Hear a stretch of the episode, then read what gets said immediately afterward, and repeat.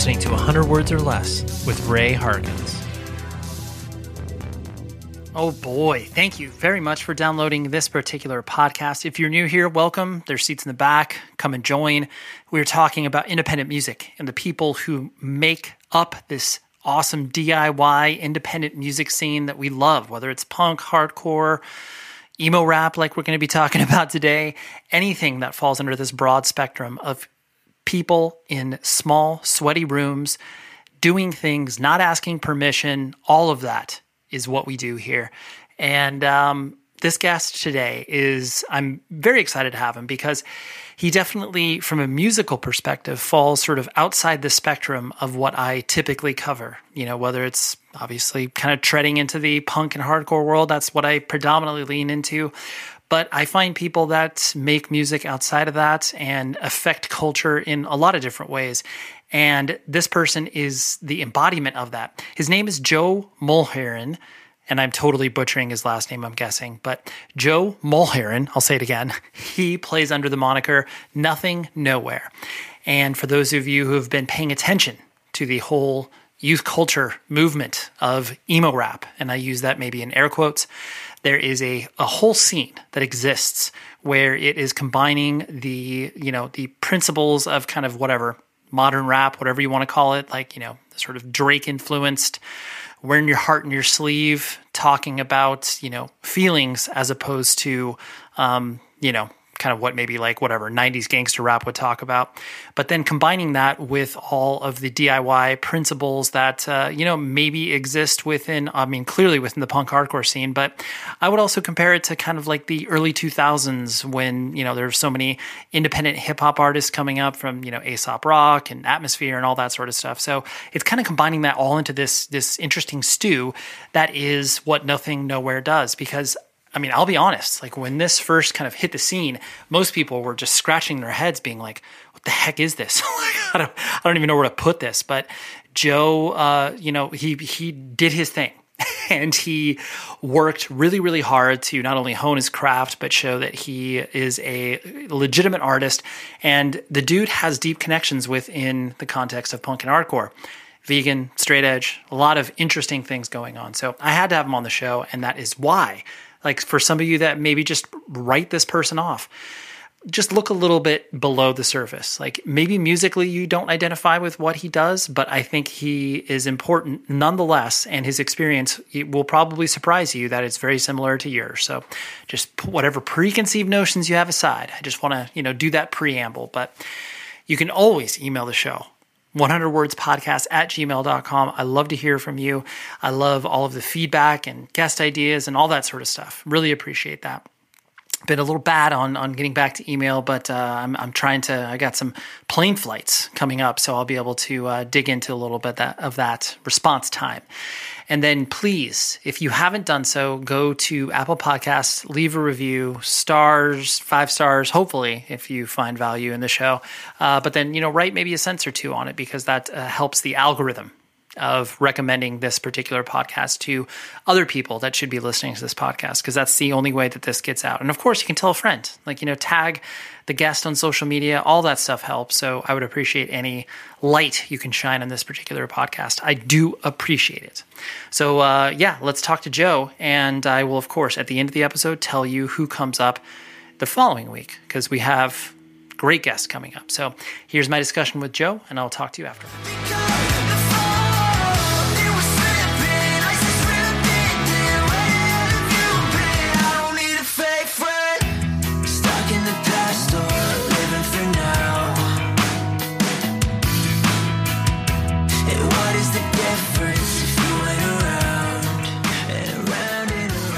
I assure you, this is not meant to be disrespectful in any way. But in in first listening to you, um, it made me feel old, and uh, but at the same time, like I also got it because it was like, okay, like I am of a certain age demographic where the style of music that you know you are, are participating in was you know like literally not around ten years ago, and so it's interesting, and I, I imagine it, it feels pretty satisfying for you to be able to like put yourself out there and probably initially have people be like, what the hell is this dude? What are you doing? but then ultimately find your space. Like, and I realize that's maybe a big thing to lead off with, but uh, like, do you feel, I guess, you know, like that is reflective of your experience, or is it kind of, you know, a- another way that you're going?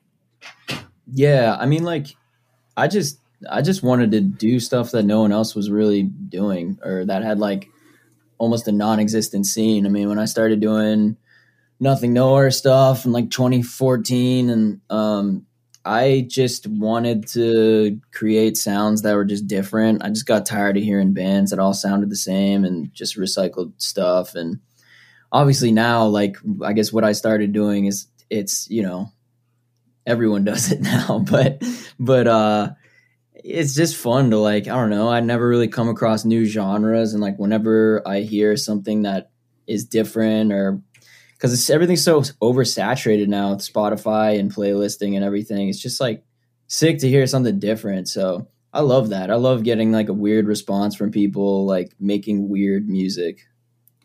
Right. And I, I know, and it is I agree with you because it, it, you know, even though, like I was saying, for my own personal experience, and I am sure many other people's experiences, where it's like initially it's kind of met with that sort of you know like just really quizzical looks like in the sense of you know i mean it's like any other band you know playing their first shows where it's just like what the hell's this band trying to do? But then once you show that you're serious about your art and your expression then people you know uh, and as long as it's authentic to you eventually come around and understand whether or not they like it they at least understand where you're coming from you know yeah yeah i mean like if if like even if i don't expect everyone to like what i'm doing but you know, like I'll hear something or I'll see some type of art that I'm like, well, you know, that's not my thing, but I respect it because they're serious about it and it's like their life, you know. And I guess like, you know, our mutual friend Yvonne, was my manager. She really put me through the ringer. Um, my first tour ever was opening for Thrice, and Thrice fans were, you know, they're notoriously not, you know, I don't want to say they're closed minded, but they definitely know what they like. And um, it was me, Thrice, and La Dispute. And I just remember, like, you know, going on stage, first tour ever, you know, 2,000 cap rooms, just shaking in my boots, trying to do something different. And I'd like to say that a lot of the shows we we we went over some older folks by the end of the show, and like it really like gave me the confidence, like, okay, like if I'm serious about it, they'll be down with it. Right. totally. And honestly, that you know, like you said, being put through the ringer, like that trial by fire to really, you know, put yourself in front of people that are obviously not going to be automatically, you know, on your side and just be like, oh, like impress me, you know? Like every artist kind of goes through that in some capacity, but for you to be able to do that early on to be like, am I really serious about this? Like, does this feel right to me personally? Not so much how the crowd is reacting, but does this feel right to me? Yeah, and that was that was the thing. Like it felt right to me. It's like all I wanted to do, and like I just wanted to create authentically and make sounds that I thought were rad. And like I was kind of like blissfully naive, and I'm glad that I was. Um, you know, and I just kind of did my thing, and then like here I am now, um, just still doing my thing, I guess. Right. no, and it's it's cool, and I, I think that's what really because of you know your longevity even though you know like you said 2014 to you know 2021 like you know that's less than 10 years but at the same time that you know probably it, feels like dog years in certain respects where you're like oh wow i've been doing mm-hmm. this for almost 10 years. This is wild.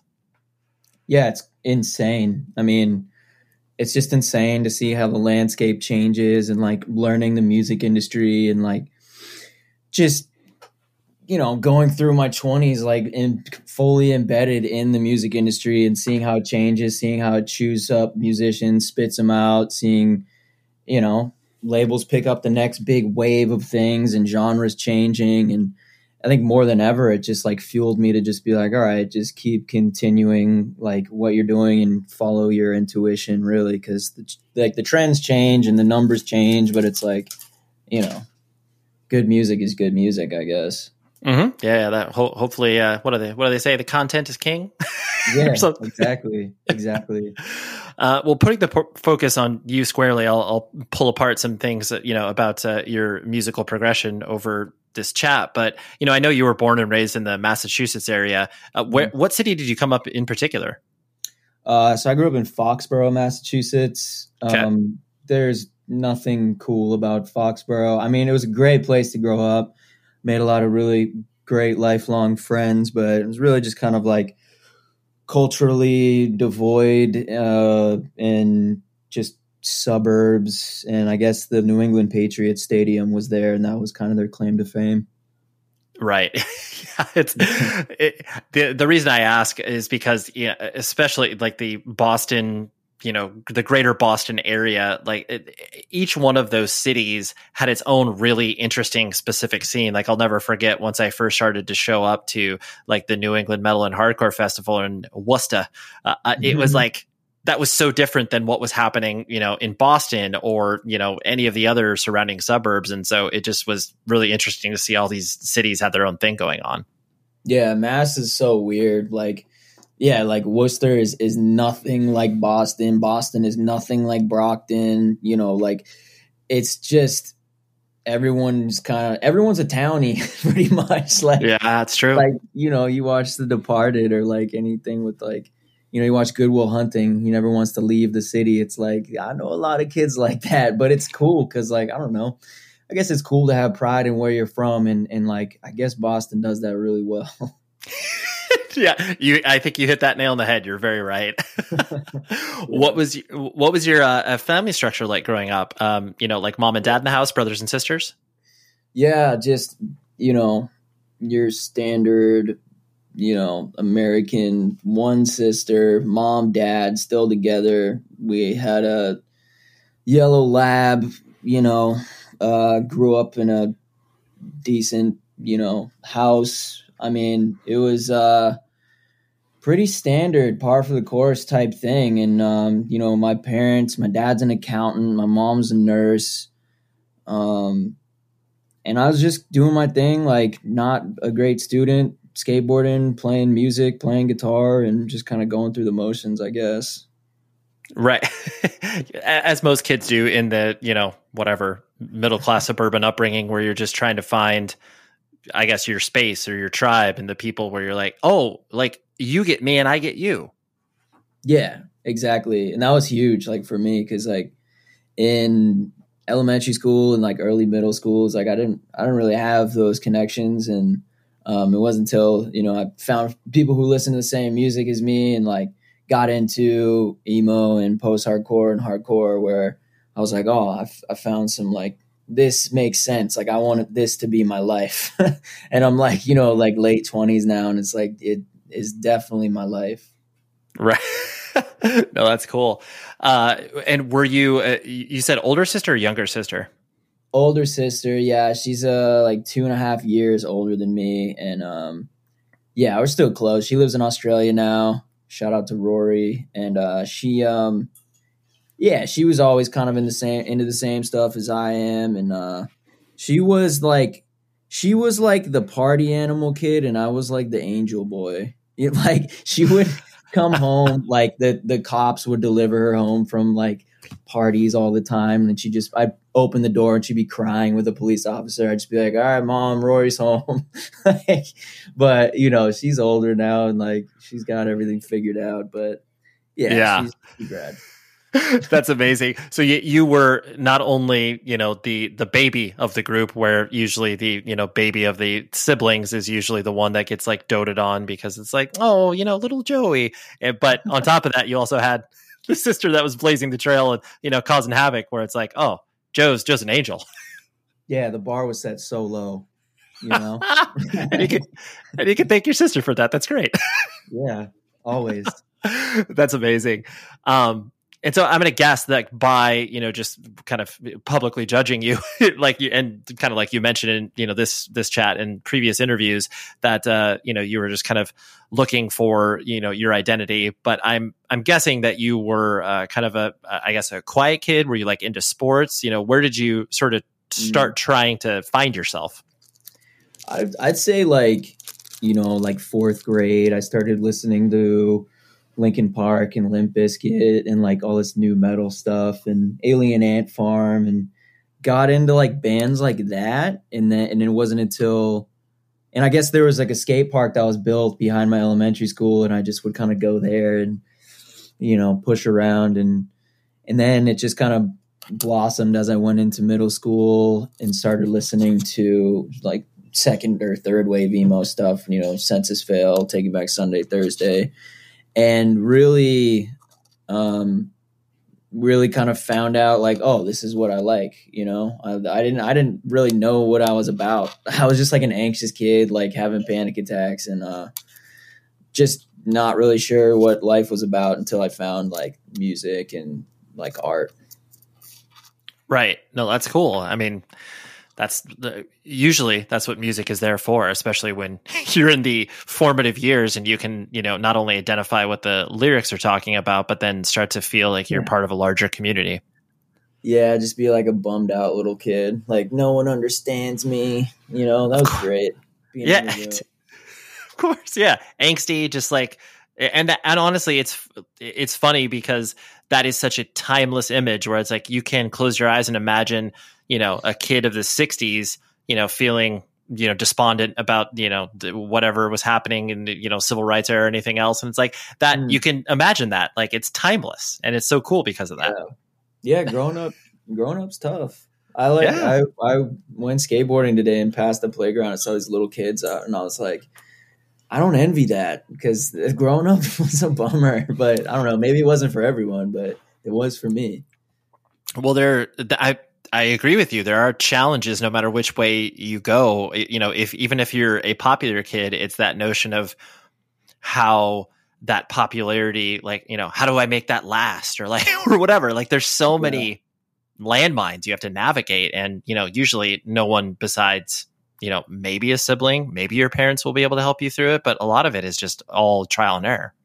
Yeah. I mean like I had I had a while where I was really nostalgic and like didn't want to grow up or whatever, but you know, now being an adult like I feel like I'd rather pay bills like like, you know, no one likes paying bills, but I think I'd rather do that than have to like walk through a high school cafeteria and like find a table, you know what I mean? it's like scarier. Right. Yeah, you're like pay, paying power bills suck or whatever, but it, you know, I'll, I'll pay the fifty dollars just so I don't have to, to walk through that cafeteria again. I know, just nightmares. I still have dreams about being in high school and I'm like 28 and, and they're like, why are you here? And I'm like, I don't know. I'm 28. And they're like, well, you got to do it again. You got four more years. I'm like, oh, dang. That's You're like- nightmare. yeah, where it's like you know, the I'm sure you've met and have you know people that have come through your life where it's they look back on their you know high school experience and those are like the best times of their life, and it's just like wow, okay, I guess. yeah, that's kind of a trip for sure. I mean, yeah, it, was. I don't think it really was for me. yeah, sure, I get that. Um, and so I'm guessing too that you know, were you like you said, as you started to you know in fourth grade get exposed to you know more aggressive music? I'm, I'm going to guess that your household wasn't necessarily you know a musical household where you had you know instruments and stuff lying around, and your parents were maybe like spinning records and stuff like that. No, not really. I mean, my dad, you know, grew up list like he loves the Clash and you know Iggy and the Stooges and like this weird obscure stuff like Ian Dury and the Blockheads and like um, just weird. Like he- he's he has really great music taste and he would definitely have records around. And, and my mom used to be a disco dance teacher, so she was on the other spectrum. Um, but no one in my family like really played music i guess i had like a second cousin who gave me an acoustic guitar um, when i was probably 11 and then from there it was like okay it's a wrap this thing is sick That's all. I love that where it's like you know the clouds parted and this you know like second secondhand guitar just opened up your world. yeah it was like the coolest thing ever because i was probably watching you know like Sum 41 videos or whatever i was doing at the time and i was like i want to do that and then i got a guitar and i was like yep i'm gonna do that someday Right, right. And with uh, with skateboarding, that was I know a huge touch point for you as well. Did you uh, make that immediate connection of you know skateboarding and music being so intertwined together, or did you like did one kind of lead the other? I think I got into them at the same time. Honestly, like it was like Tony Hawk's Pro Skater, came out. Everyone was bugging out about the soundtrack, and there was like Rage Against the Machine and like Del the Funky Homosapien and all this crazy music. Um, and then I got a skateboard for Christmas from my grandma, and yeah, it just it just felt like it was always the you know one and the same. Like it was the culture was so intertwined with like skate videos and music and stuff, and I just got way better at one of those things than the other. right. You're like skateboarding. At, yeah, you push around, like you said. Yeah, I'll push around. Yeah, yeah. well, and especially too with the I, I think, and, this probably applies to music as well. When you watch people doing it, whether it's you know skate videos or obviously like music videos, and interact with that, you start to see the uh, difficulty levels being so uh, transparently different. Where it's like, dude, to do an eight stair versus playing a power chord, like one is so much easier than the other, you know? yeah. And like, yeah, I don't have to like break myself off doing, you know, learning the pentatonic scale on a guitar, you know? It's yeah. just like a different, a whole different thing. When I was younger, like I remember like tossing myself downstairs and stuff, but now I'm just like, I don't, I don't want to, I don't want to go to the hospital. That's a, that is a very simple but true statement. I think most yeah. people want to protect themselves like that. You know what I'm going to talk about, right? No, maybe you don't, but you should think about band merch. And the place that should come to the top of your mind when you think about band merch is rockabilia.com.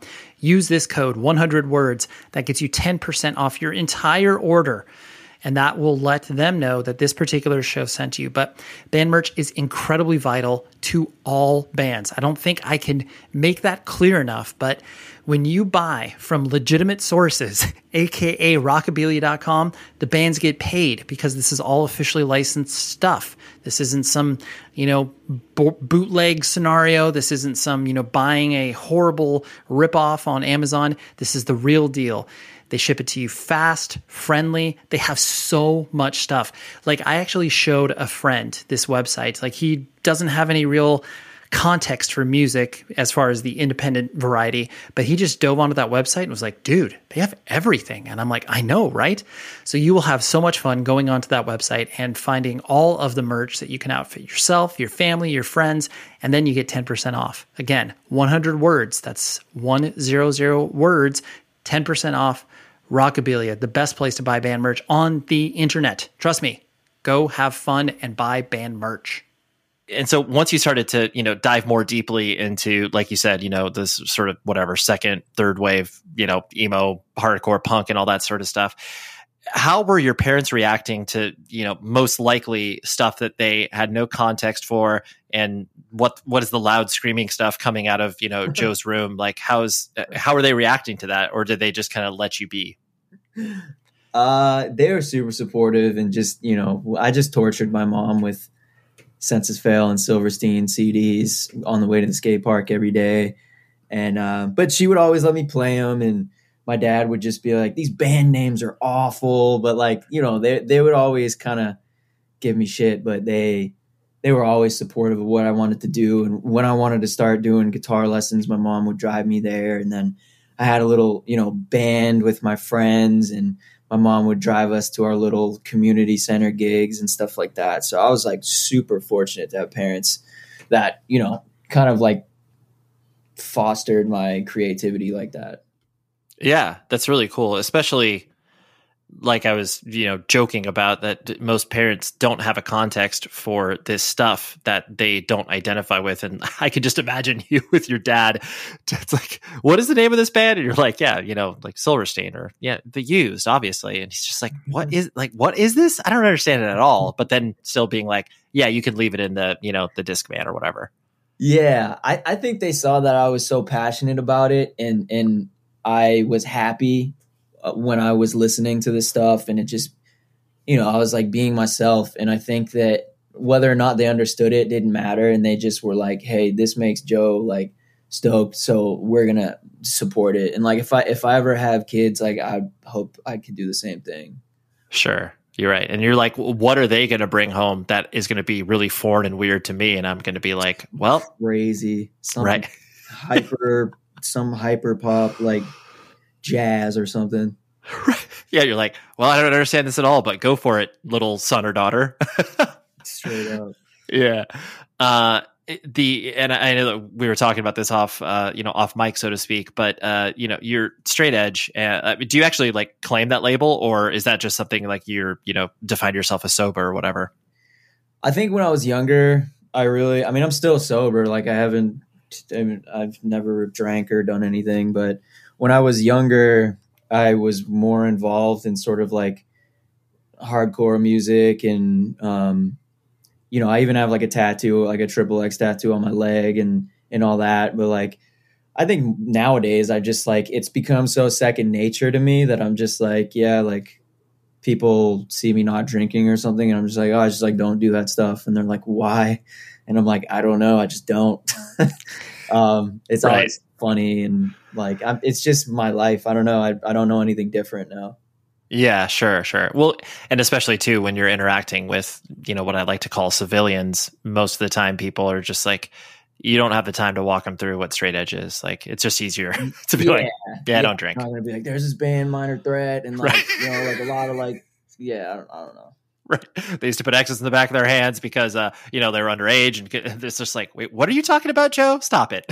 Yeah. yeah. Uh, so I, I, guess how did uh, you know straight edge come into your life? Um, because I, I, find it interesting because you know generationally speaking, uh, there are different touch points for people. Whether it's like you know using a random example, but you know, oh wow, I saw Davey Havok talking about straight edge, and so that was like my initial thrust. Um, so where did it come to you know your understanding? I'd say musically it was probably Have Heart. Um, you know, growing up in the Boston area, um, you know, Straight Edge was huge, and Have Heart was huge, and and uh, Pat like always had a positive message, and learning about PMA and like you know living like authentically and and like just being positive like really got me stoked and i uh kind of had people around me growing up and i saw some stuff growing up that um was I guess challenging, and I saw from a young age kind of what uh, drugs and alcohol could do to people. Not not that it would happen to me. It was just kind of like one of those things where I was like, all right, like what else does life have to offer? Um, so it just worked for me, and and I like got stoked that there was a subculture of other kids who were doing the same thing, and I didn't have to feel like an idiot or whatever. Right yeah, that there was an actual not only community but term for this, and you were able to plug into it and feel like you were a part of something bigger than yourself.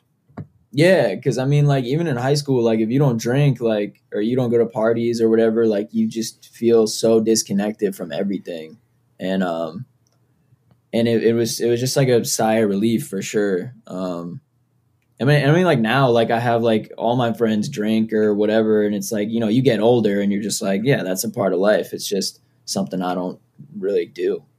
Right. Exactly. Yeah, and you don't need to be you know judgmental or wanting to beat them up because they drink. that was insane. Like that era of like straight edge, like um, you know, like Boston Beatdown and stuff like that. That was truly insane to the to the point where it was like, I don't even know if I want to go to shows because it's it's just like like wanting to fight people because they drink or smoke is the craziest thing I've ever heard. It, no, it, I agree wholeheartedly, and it was such a, a weird, um, I guess, mixing pot of all of these different elements, like that, you know, sort of pseudo jock mentality mixed with that uh, notion of, you know, I mean, what you were talking about earlier, that whole towny mentality, where it's just like, oh, you're from, you know, you're Brockton. I'm going to punch you. It's like, yeah, it was such a, like, it really could have only happened in Boston from that perspective. yeah, straight up. Yeah, it was crazy. It was crazy. Just like the gym shorts and the Air Maxes and the puffy jackets. And what a time. I know. That's true. Yeah, very true. Very true. Um, so, what were kind of your earliest shows that you went to, and what uh, I guess sort of spoke to you as you started to experience more of that, you know, kind of DIY scene, as it were. I mean, even if it was, you know, going to shows at the House of Blues in Boston or whatever. Yeah, I mean, probably like I just have memories of seeing hardcore bands play at my local skate uh, skate park. Um, you know, there was like bands like 40 SLS and uh, Energy and just random smaller, very small bands. And I just thought it was rad and it was so cool. And they would always get shut down because there'd be swears, and the lady who owned the skate park would come and yell at everyone. And I was like, this is sick. So I I I got into that, and then you know started going to like VFW shows and just you know standing in a room that smells like mothballs with you know fluorescent lights, and I was like, this is awesome. Which like objectively, it's not. It's terrible. But to me and to like kids, like hearing that music, no matter where you are, is like the coolest thing ever. Um, so I, I, yeah, I got into that. I was never like a huge show kid though. I didn't go to a ton of shows because I was just too anxious. Like I couldn't be around that many people. But I got into it. Like I collected all the CDs and like just was all about it. Right, you were as involved as your comfort level allowed it. Yeah, that's a great way to put it. Yeah. And like you said, once music became such a part of your life, you already had the guitar, and you know you were attending shows and stuff like that. Um, and you said that school was basically just like you were on sort of a, coasting pattern. Um, did you have any?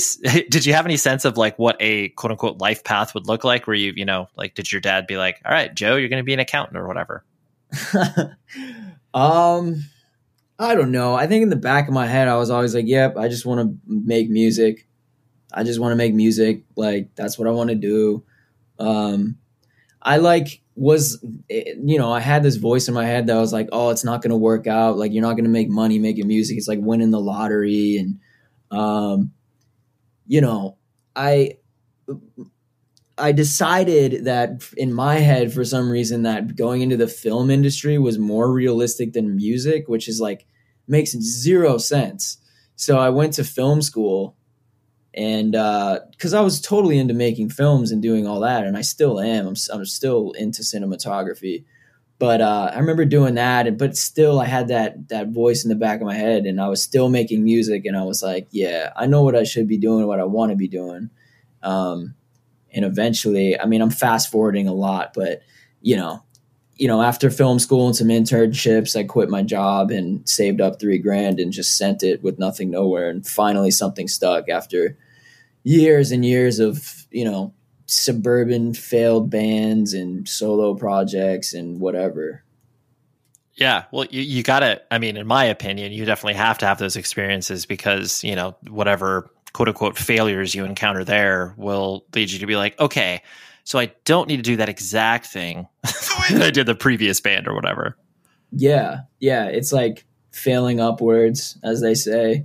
Like you got to eat shit and you got to earn it, I feel like. And it's more real that way for me. I mean, no disrespect to anyone who just kind of like makes it off the first shot, but that usually doesn't happen. Right. Yeah. Or it's one of those things where it's like, whatever, using Davey Havok as an example again, like AFI is legitimately his first band. And it's just really funny to think about that. But it's like, well, if you look at what AFI sounded like at the beginning versus what they sound like now, it's like, you know, yeah. there's like 40 bands in there, like 40 different sounding bands. Totally. And so, yeah. Yeah. I mean, everyone's going to suck at first. And that's the yep. thing that, like, I was I always had trouble with that. Maybe I still do at some respect, like trying new things because I love trying new things. But like, you're gonna suck at first, and you just got to get past it. It's like like growing out your hair or something. You're gonna have that awkward phase, and you're gonna hate it. You want to cut. You want to be like, I'm not want to do this. I'm gonna cut my hair, but like eventually, you know, your hair grows or whatever. right. no, it's a very true point. Um, so, uh, did you actually go to college at all, or did you basically, you know, after you graduated high school, you were just like, I, I gotta, you know, work and figure something else out? No, I got into um, a film school. It's the only school I got into because I I had D's and F's throughout high school. I just never applied myself. I didn't I didn't want to. Um, but I got into a you know a super hippie type college that they didn't have grades and you know, it's not surprising that they this college does not even exist anymore. They're like ten million dollars in debt and shut down. So I have a useless degree from there. Uh, and that was in Burlington, Vermont. So I, I did that whole thing, and that's where I really kind of like stepped on the gas with the music stuff. Got it. Got it. That's, I love that idea of just, I mean, there are definitely liberal arts schools that have that sort of like, oh, you pick your own curriculum and you do that. But um, mm-hmm. It's, so was it kind of like that? It was exactly like that. You know, kids not wearing shoes, kid, you know, like white people with dreads. Sure. right. Just, yeah, heady, super heady. Right. Right. and did you, uh, I guess did you feel like you had a college experience, like like living in the dorms and kind of being away from home?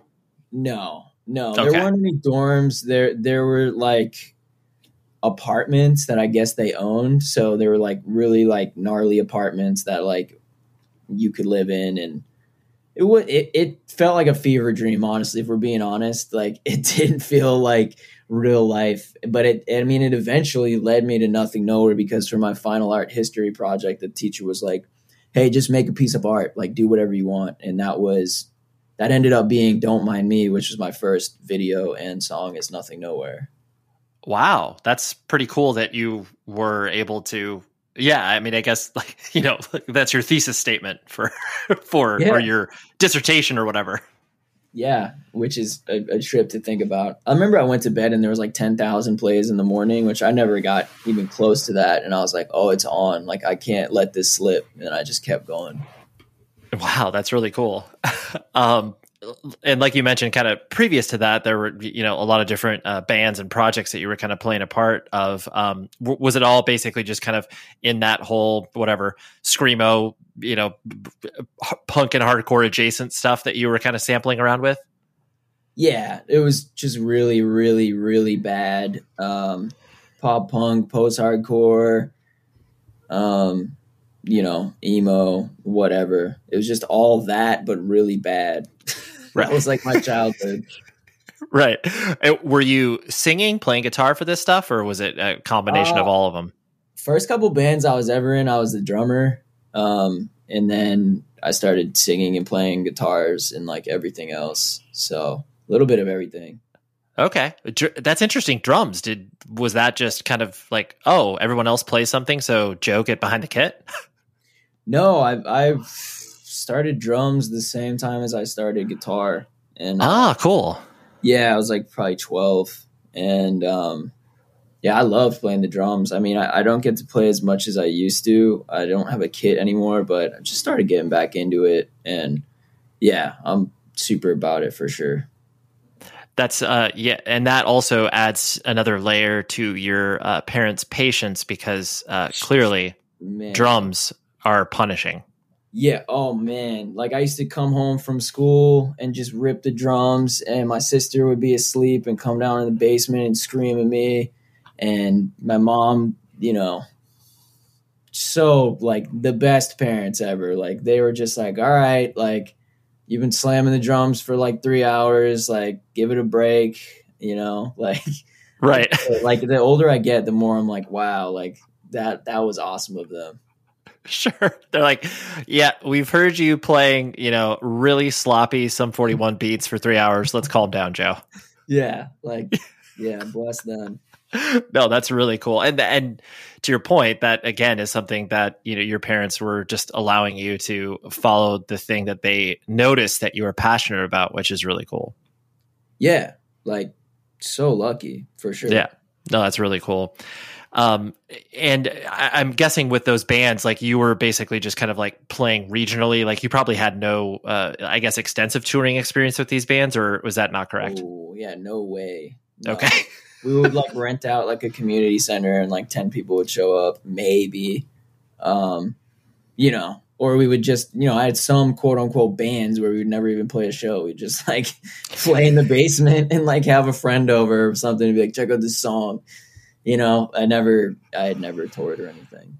Okay, got it. So that that must have been a really wild experience for you to have the idea of what tour might be like with a band and then you know your first touring experience being you know with nothing nowhere where it's you know like ostensibly just you and maybe one other person on stage yeah yeah it was a trip um i mean thankfully i had a full band um you know, I kind of I kind of got on that train early. I was like, if I'm gonna play shows, like I might as well have a band. So that's true. I do, I do remember, you know, you know, buying a van and trailer and following Thrice's bus and um, you know, pulling up to the first show at the Warfield in San Francisco and just looking up at the balcony and being like, how the hell did I get here? Like, this is insane. And just like, so nervous I wanted to throw up. And it was like that for years, you know, before every show. So nervous I was about to throw up, or I did throw up. Um, but yeah, it, it was just so much so fast for sure. Sure. Uh, yeah. And uh, that idea, yeah, I mean, the, the idea of being able to uh, uh, exist in something that is similar to a band, i.e., you know, you enlisting, you know, your your friends to help you play your music, that must have made it a lot easier than just being like, yeah, you know, you like a stand-up comedian with just a microphone and you know, uh, ha- having backing tracks playing behind you.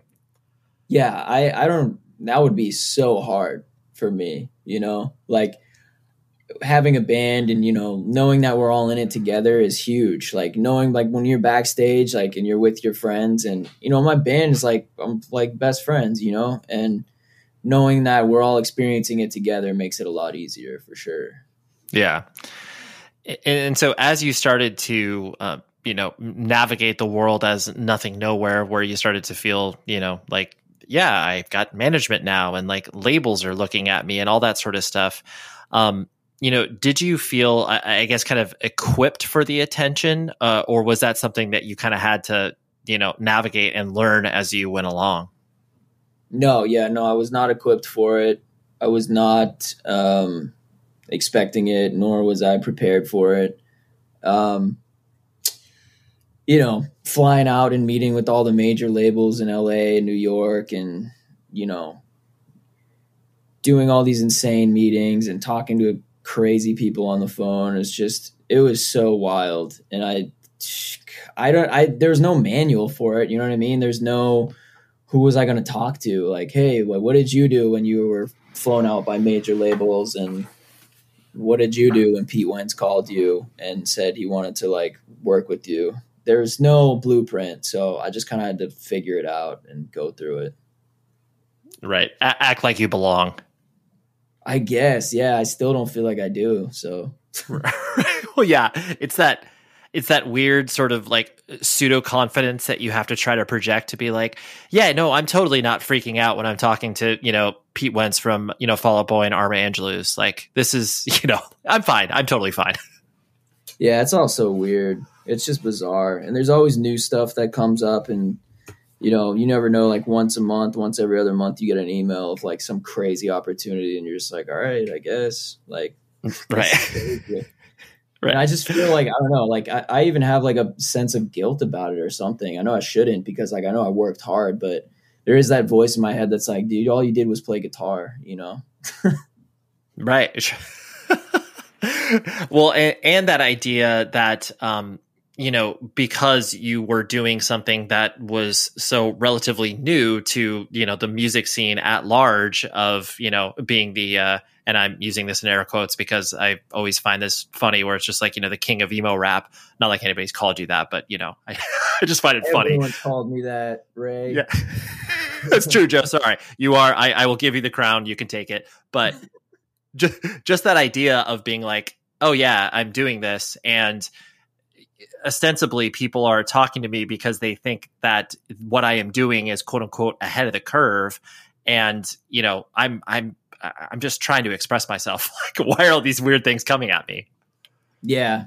Yeah. I mean, like now I've learned, you know, being in the music industry, like people freak out, like, like, go insane when something new comes along and they're just like, oh, we got to throw money at it. We got to like, this is the hot new thing. And like, it's like Wall Street over there. It's crazy. Right. That's a good way of uh, of uh, looking at it because it definitely is the notion of investing in a stock and being like, "Oh, we're betting on the futures of this," and it's like, "Oh, exactly okay, I guess I'm I, right." Um, yeah, exactly. So when you know, I, I realize this may be a loaded question, but when did you feel like it, it was getting um, you know, I guess real for you, where it's like, was it when you were taking these meetings with major labels and stuff like that? Or was it, you know, the morning you woke up and you saw the 2000 plays or whatever? It doesn't even have to be this like big dramatic, like clouds parting moment. But when did Mm. you feel like, oh, like people are gravitating towards this and this is like the most successful thing I've done by a mile? I don't know. Yeah, I don't know because I still struggle with that. I think it was Okay. just, just a slow process. Like, um, you know, it's.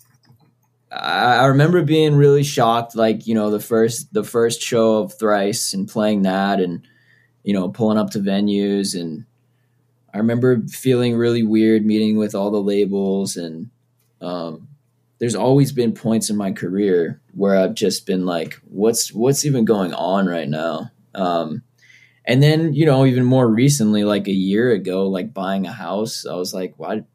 I never had a, I never got a job, so this is cool. Um, and yeah, I'm still I'm still struggling with that, I guess, because I'm just like, yeah, I guess it is real. You know, I I ho- always feel like it's just gonna fall out from underneath me, which I know it isn't, but I'm just kind of like, that's what my mind does. Right. No, sure. That, that I was actually going to ask that same exact thing where it's like, you know, I think most artists feel that sense of not, it can be dramatically defined as, you know, imposter syndrome where you like, I don't feel like I'm here, but just that idea that I could wake up tomorrow and like all the things that, you know, people cared about will be passe. And all of a sudden I've got like quote unquote nothing to show from it for, from like a monetary perspective or whatever. Yeah.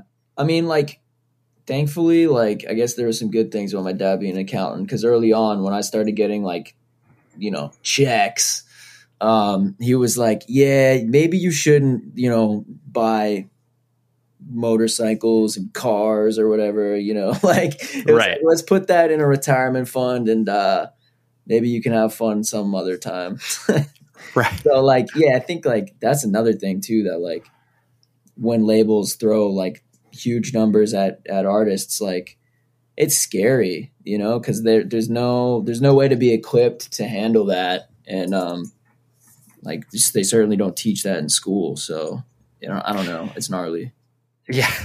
Well, it's it's eh, good that, like you said, you had a figure like your father to just be like, "Hey, pump the brakes! Like this is something that you should hold on to, and because who knows where this is going to be in a year, two years, five years, or whatever." Yeah, he's like your stock is too volatile. Yeah, totally. He's like, "We're, you know, I'm glad you bet on yourself, Joe, but you know, like, let's be practical about this as well." Yeah. the and so I, I guess as the business implications started to become more real, where they, you were making moves and signing labels, and like you said, you know, like actually getting paid to play shows and stuff like this, um, and selling merch and all this stuff. Were you, you know, I know you always were working with, you know, Evange and management, and you had a team of people surrounding you. But you know, did you feel comfortable with the business aspect, or like how did your I I guess evolution of the music business side of things start to you know play into the way that you think about your art. I don't particularly like the music business. I don't I think it's hard to mix like art with money. I mean it always is because you know, there's going to be people within the music industry who uh look at songs through a different lens than an artist would. They're looking at songs um, you know, does the chorus hit within 30 seconds? Is there an A and a B chorus? Can we push this to radio? Like, how much money is this going to make? And people won't say that outright, but like, you know, if they give you an advance, they want a return on their investment, or you know, they they, it's a business, and that you know has wrongfully influenced me in the past, and I've had to course correct multiple times. Um, where I'm making a song and I'm loving it, and then I'm like, wait a second, like this chorus doesn't, you know, it doesn't hit early enough, or like the radio wouldn't pick this up, and I'm just like, what are you saying, dude? Like, just make music, like.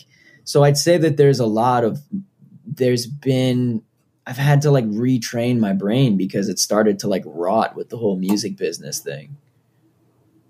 And and was that specifically because you started to see that uh, I guess chasing the dragon's tail of like, oh, okay, I've I've been told that I need to pay attention to this or like this is kind of where my strength lies or whatever. yeah, you're just around it and you're in meetings and stuff and you hear people talking about it. And then you, before you know it, you start thinking of music as like how many streams, how much money, how many, how much royalties. And I'm there, there's nothing wrong with wanting to make money off of your music. That's, that's the goal. Like that's not selling out or anything like it, that's rad. Like I don't have to have a job, but I think there's, it's a slippery slope when you start like, making every song like th- having that mindset it can be dangerous mm-hmm. sure yeah it starts to you know the whatever cart leads the horse as opposed to the you know horse like leading the cart mm-hmm. where you're just following your artistic muse as opposed to you know following what the you know where the money lies or whatever yeah exactly the um i know that uh kind of excuse me, uh, like veganism and vegetarianism, uh, you know, has crept into your life. And I know, like, you know, animal, uh, uh, for lack of a better term, like animal advocacy, uh, you know, is something that is important to you. When did that kind of, uh, I guess, come into your focus or come into your picture? Was it, I'm going to presume, through music as well? Yeah, um, not necessarily through music. Um, okay. This was in, so I've been vegan for 10 years. This was in 2011. Um, I met the first vegan person I guess I've ever met. Um, he was kind of a kid who went to school with me, and I just was like, "What is this about? Like, what is veganism?" And um, I remember like that night, or just struggling with it and thinking about it because I'd never thought about like what I was eating or anything.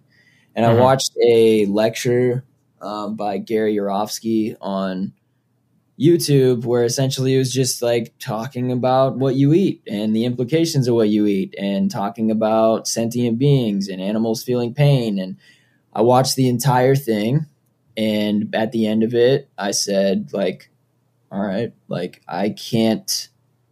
I can't bullshit myself anymore. Like I can't lie to myself anymore and I have zero arguments against this. That's what it came down to. It was like, okay, what I'm eating is impacting the planet. You know, animals deserve compassion and love. We have, you know, a limitless amount of of things to choose from at the grocery store that don't inflict harm onto sentient beings.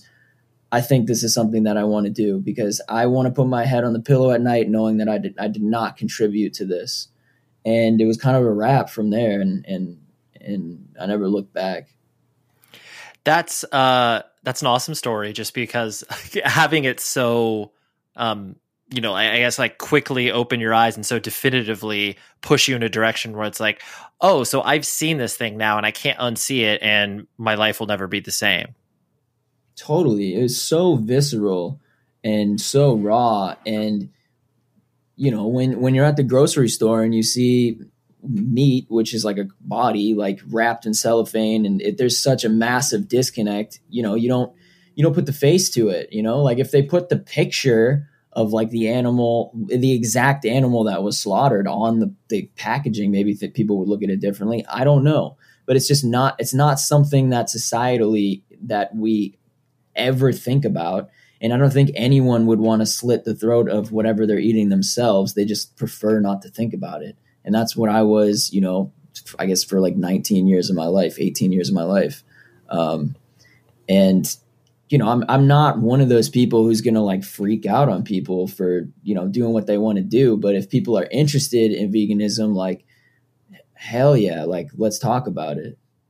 Right. Yeah, you're like, uh, like yeah, I will. Uh, I'll be willing to, uh, you know, point you in the right direction. So you show you some resources if you're curious about it. But you know, I'm not gonna like yell you into submission. Yeah. And I guess like musically too, like when I heard Gorilla Biscuits, like cats and dogs have all the luck, I was like, yup, this is awesome. Like, I don't want to just select which animals I choose to love. When I say I love animals, I say I love animals and I mean it. Right. I am so glad you mentioned that song because that is such a impactful, like it, it's also all it does is pose a question. You're like, why why do cats and dogs have all the luck? And you know, whatever age you listen to that, like there's no response that you can come back where it's like, yeah, why do cats and dogs have all the luck? yeah, it's crazy. It's just we picked a couple animals to domesticate and to become like our best friends, but you know, you spend some time with cows, pigs, or other or other livestock, you're like, oh my god, like this is the same connection that I have with a cat or a dog or, or something like that. It's really crazy. Right, exactly. And it's like just because a cow cannot sit in my lap does not mean it should be uh, judged differently. yeah, yeah, exactly. Yeah. Right. Um, the as you started to you know get out there and get more comfortable you know on stage i mean i know that you were always talking about the you know the nervousness that uh, you know uh, rightfully so you know plagues many people that go on stage and you know put put themselves out there. But once you kind of took that like next level of jump where you know playing the warfield is much different than you know when you went on tour with fall out boy um was that like were those two experiences like would you say similar in the sort of like understanding that like yes i'm playing you know literal stadiums versus you know whatever 2000 cap rooms? Um or was that just like a completely different feeling entirely you know what's funny is like i almost feel like the first show that i played on the first tour like real tour the thrice that warfield show i feel like it was scarier than the you know playing in front of 15000 people in an arena in tampa for uh, before Fall Out Boy because at some point it's just like I don't even see people. Like I I don't even like there's so many people here that I can't even make out a face.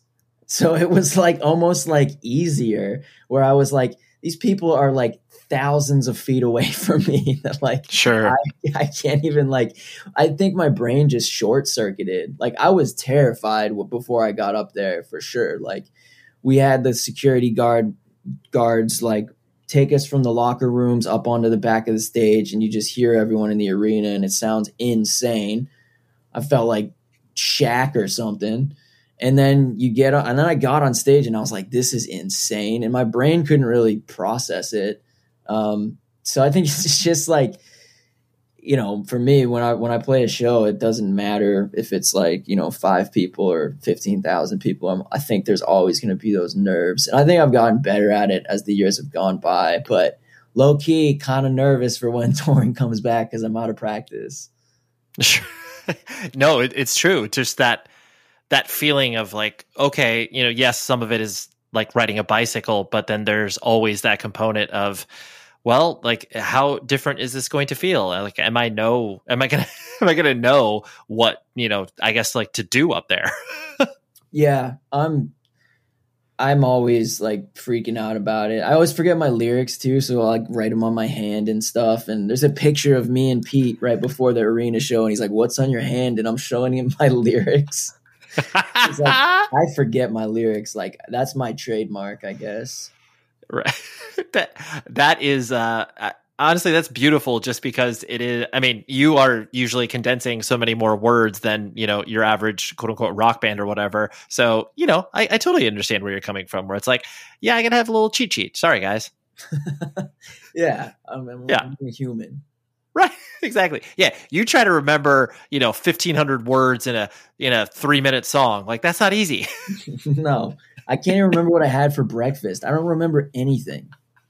Right. Yeah. Don't don't don't expect too much from me, guys. You know. yeah. Exactly. Right.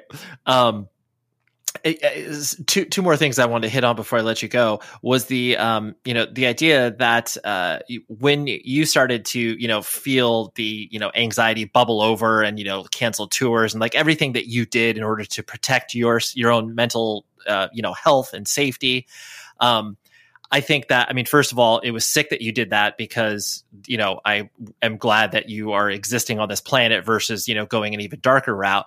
But um, you know, I think it really just puts into stark focus the fact that even though I'm sure people assume one thing about you, being like, "Oh, dude, like." Joe must be living the life, man. He's just like rapping across stages across the country and just like everything must be coming up aces for him. Um, you know, so like, do you th- do you feel I guess uh, I get proud in certain respects that you were able to, you know, uh, shed that light and maybe make people feel less alone because you were just, you know, meeting them on their level. Yeah. So, I mean, when I made that decision to cancel all the festivals and I guess effectively stop touring for like half a year, um, it was out of necessity. There's no way I would have been able to. I was at a point with my mental health where it was just uh it had never been that bad.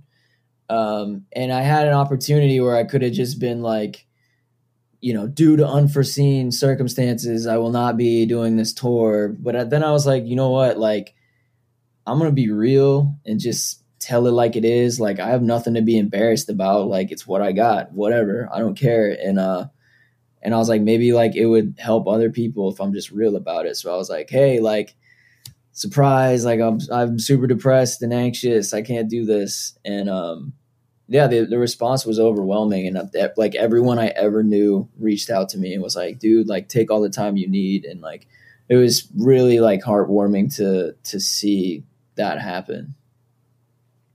Yeah, that's amazing. I, I, presume you probably also you know felt that response from you know the people who were fans of what you were doing, and then also kind of the industry at large. Yeah, totally. Yeah, no, there was like there w- there was like no one. I mean, maybe one or two, but there was n- literally like at large no one who was bummed about it. Everyone was like, "All right, like do you like that's fine."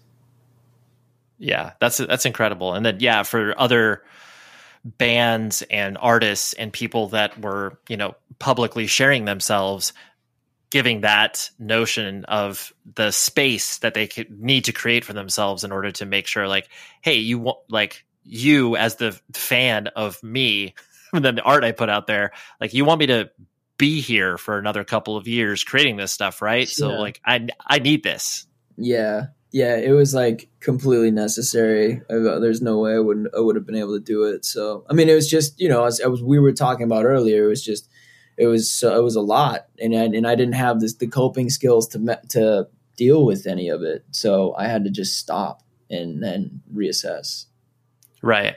And did you, uh, you know, if you mind me asking, like, was it diving into therapy? Was it just basically being able to, you know, set more roots for yourself? Because I know that you know you currently live in Vermont, or was it basically just a mixture of all of it?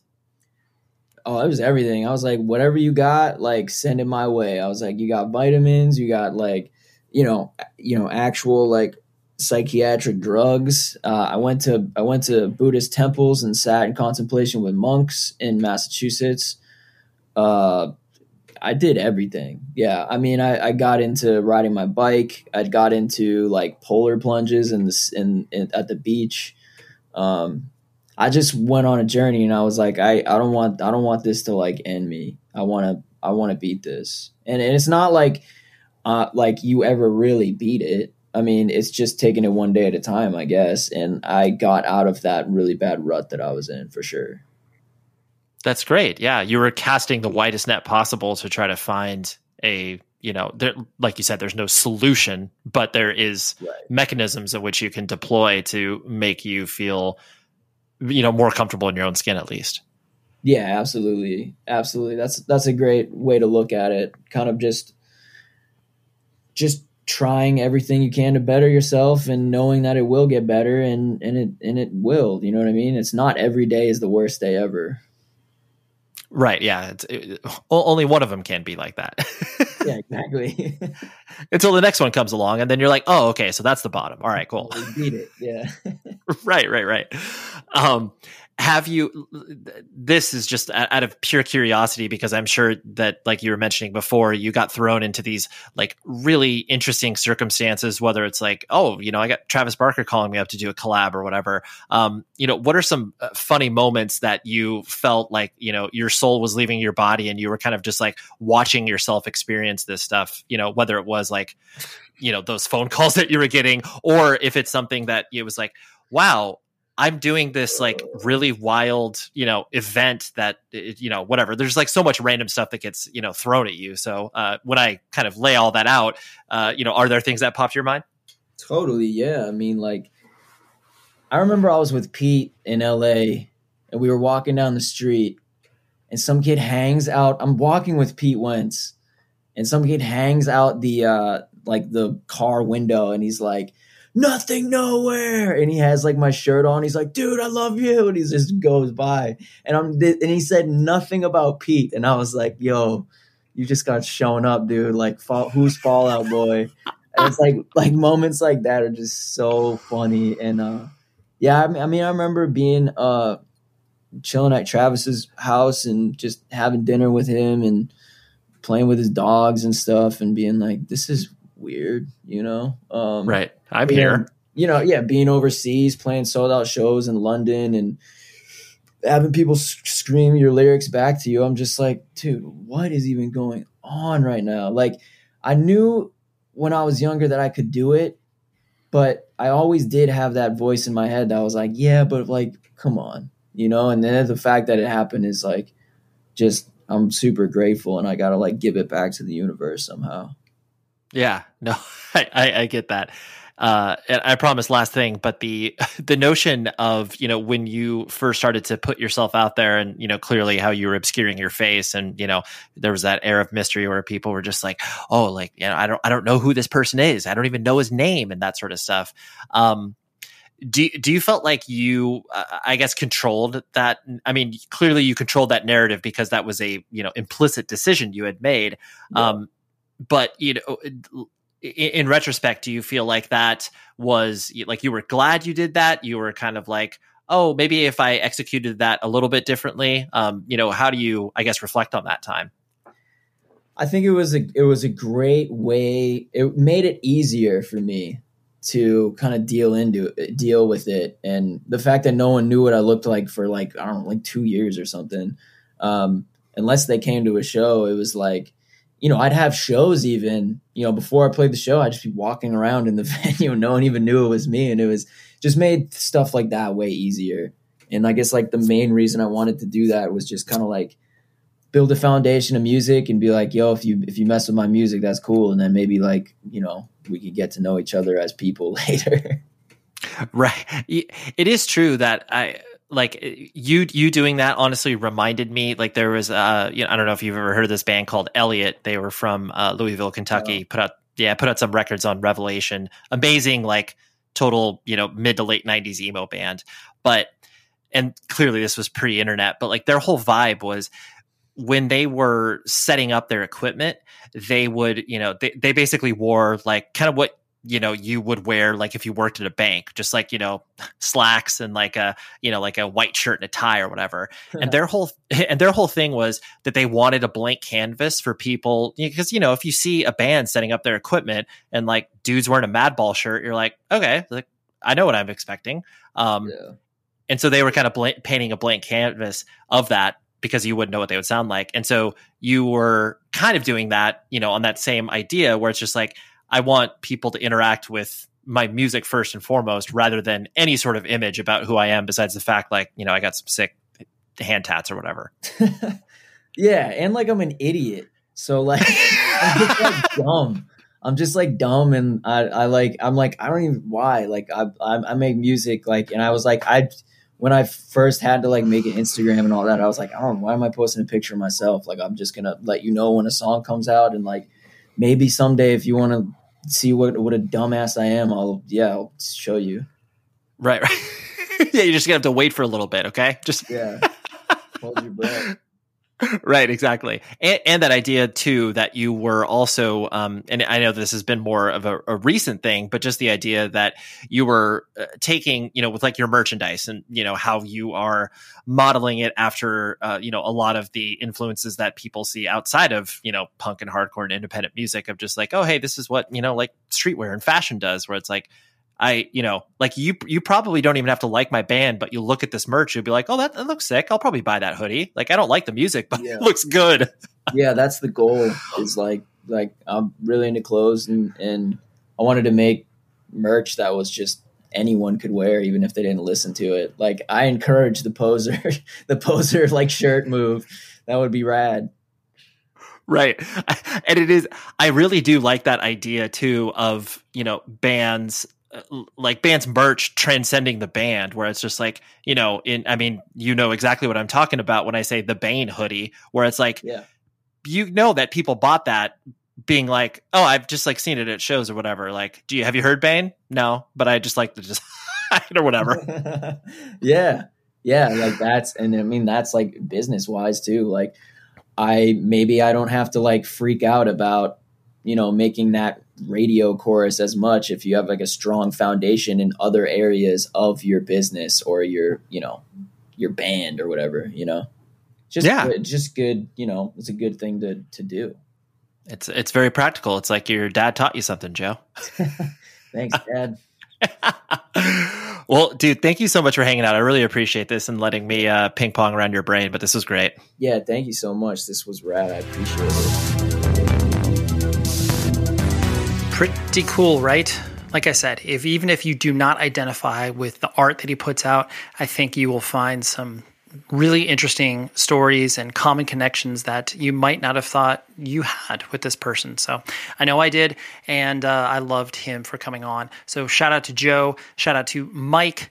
Who is on his management team, who helped pull the strings together, and uh, Yvonne, who also is his manager, and uh, she's a great human being and a previous guest of this podcast. So, big shout out to all the, those people for making this happen. Next week, I have Matt Caughthran from the Bronx. I am so excited to have him on the show because uh, he's a guy who I've, you know, we've traveled in the same circles and I've known him for a while, but have just never reached out to be like, hey, Matt, how about you do the show? But then the opportunity came up to have them on the show because they have a new record coming out soon. And uh, man, it was so much fun because, uh, yeah, Matt and I go pretty, pretty nerdy deep. I mean, as you would expect with this particular podcast. But that's what we got next week. Matt from Bronx. Boom. There you go. And until next week, please be safe, everybody.